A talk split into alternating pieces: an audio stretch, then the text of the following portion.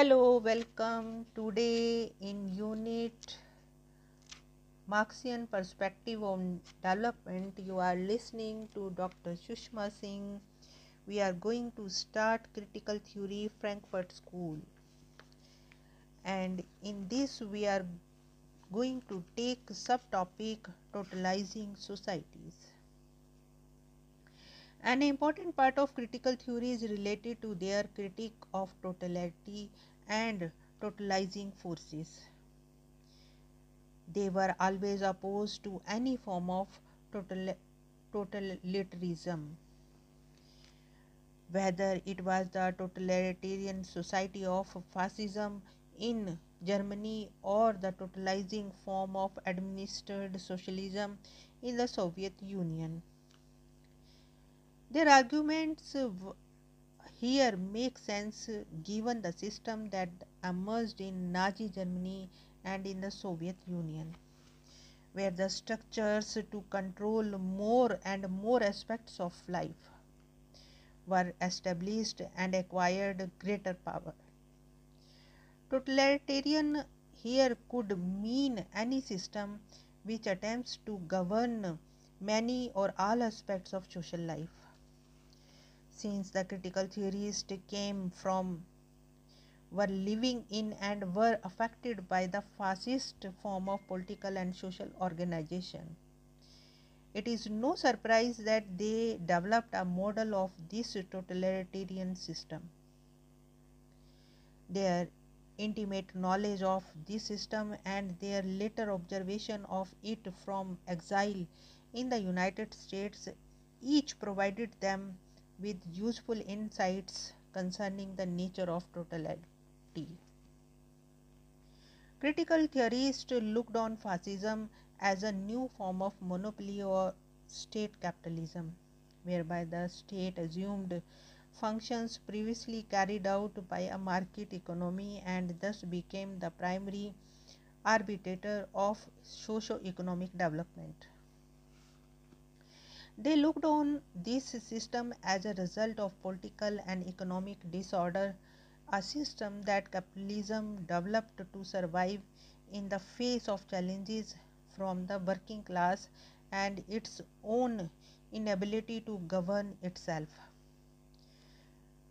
This was then a new phase of capitalism, a new synthesis of monopoly capitalism and totalitarian state, which threatens to dominate the world and to eliminate its opponents and all vestiges of the earlier form of liberal economy and politics.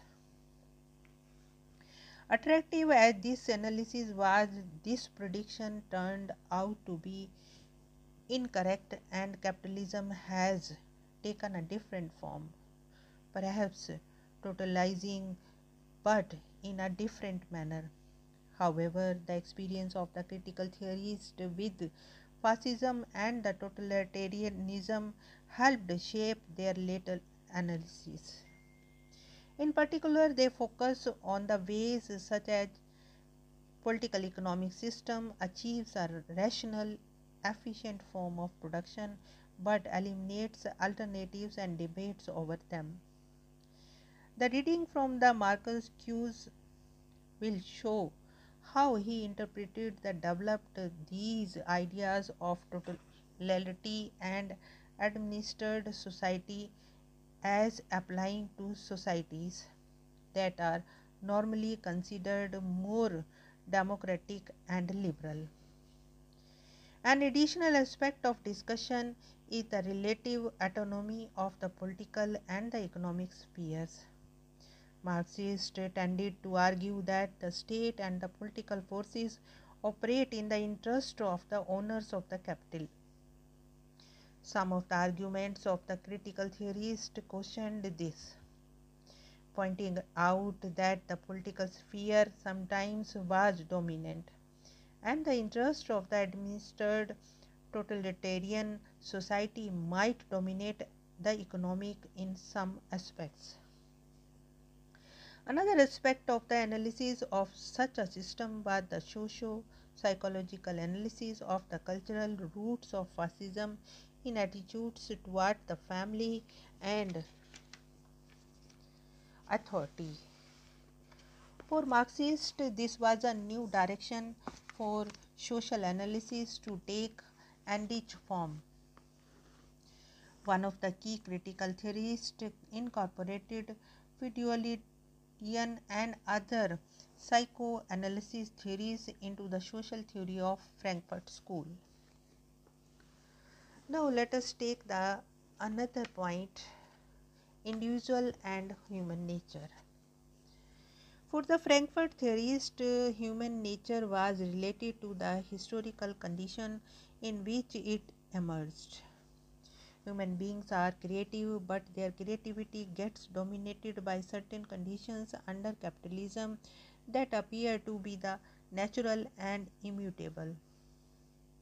The critical theorist argued with the model of absolute individual consciousness and identity that characterize the era of the Enlightenment, and liberal thought gave the legitimate place to individual subjectivity and their relationship with others. In addition to identify non-identity and multiple involvement in the individual meant that self-identity took many different forms. It was in this that the individual can develop creativity and reach beyond an unchanging individual identity. If society allowed the individual to explore and critique different ideas and situations, this would allow the individual to be free.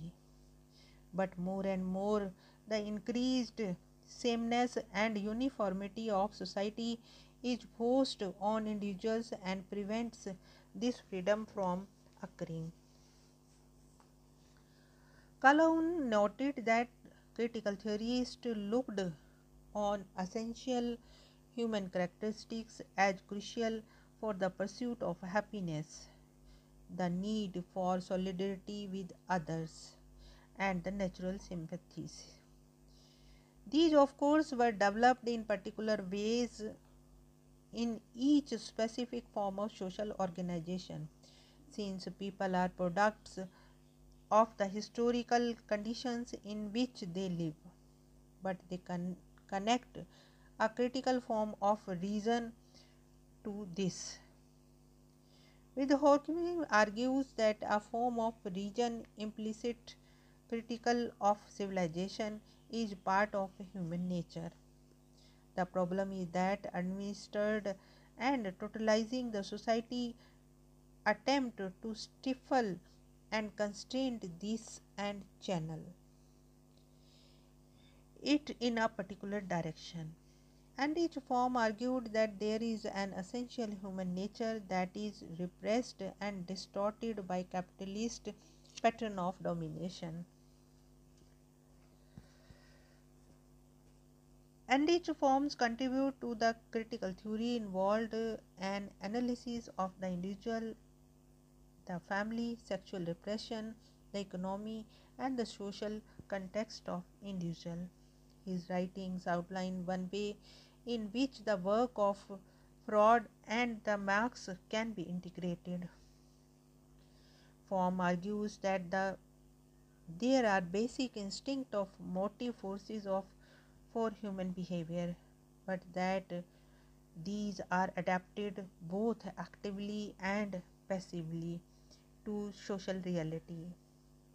For Fromm, psychoanalysis seeks to discover the hidden sources of the obviously rational behavior patterns in societal life, in religion, custom, politics, and education. In this way, he combined social psychological approaches with the materialism of Marx, that is, synthesizing the instinctual psychological forces in humans with the effects of economic and material forces on human life. Here we want to close this lecture. Thanks. for listening.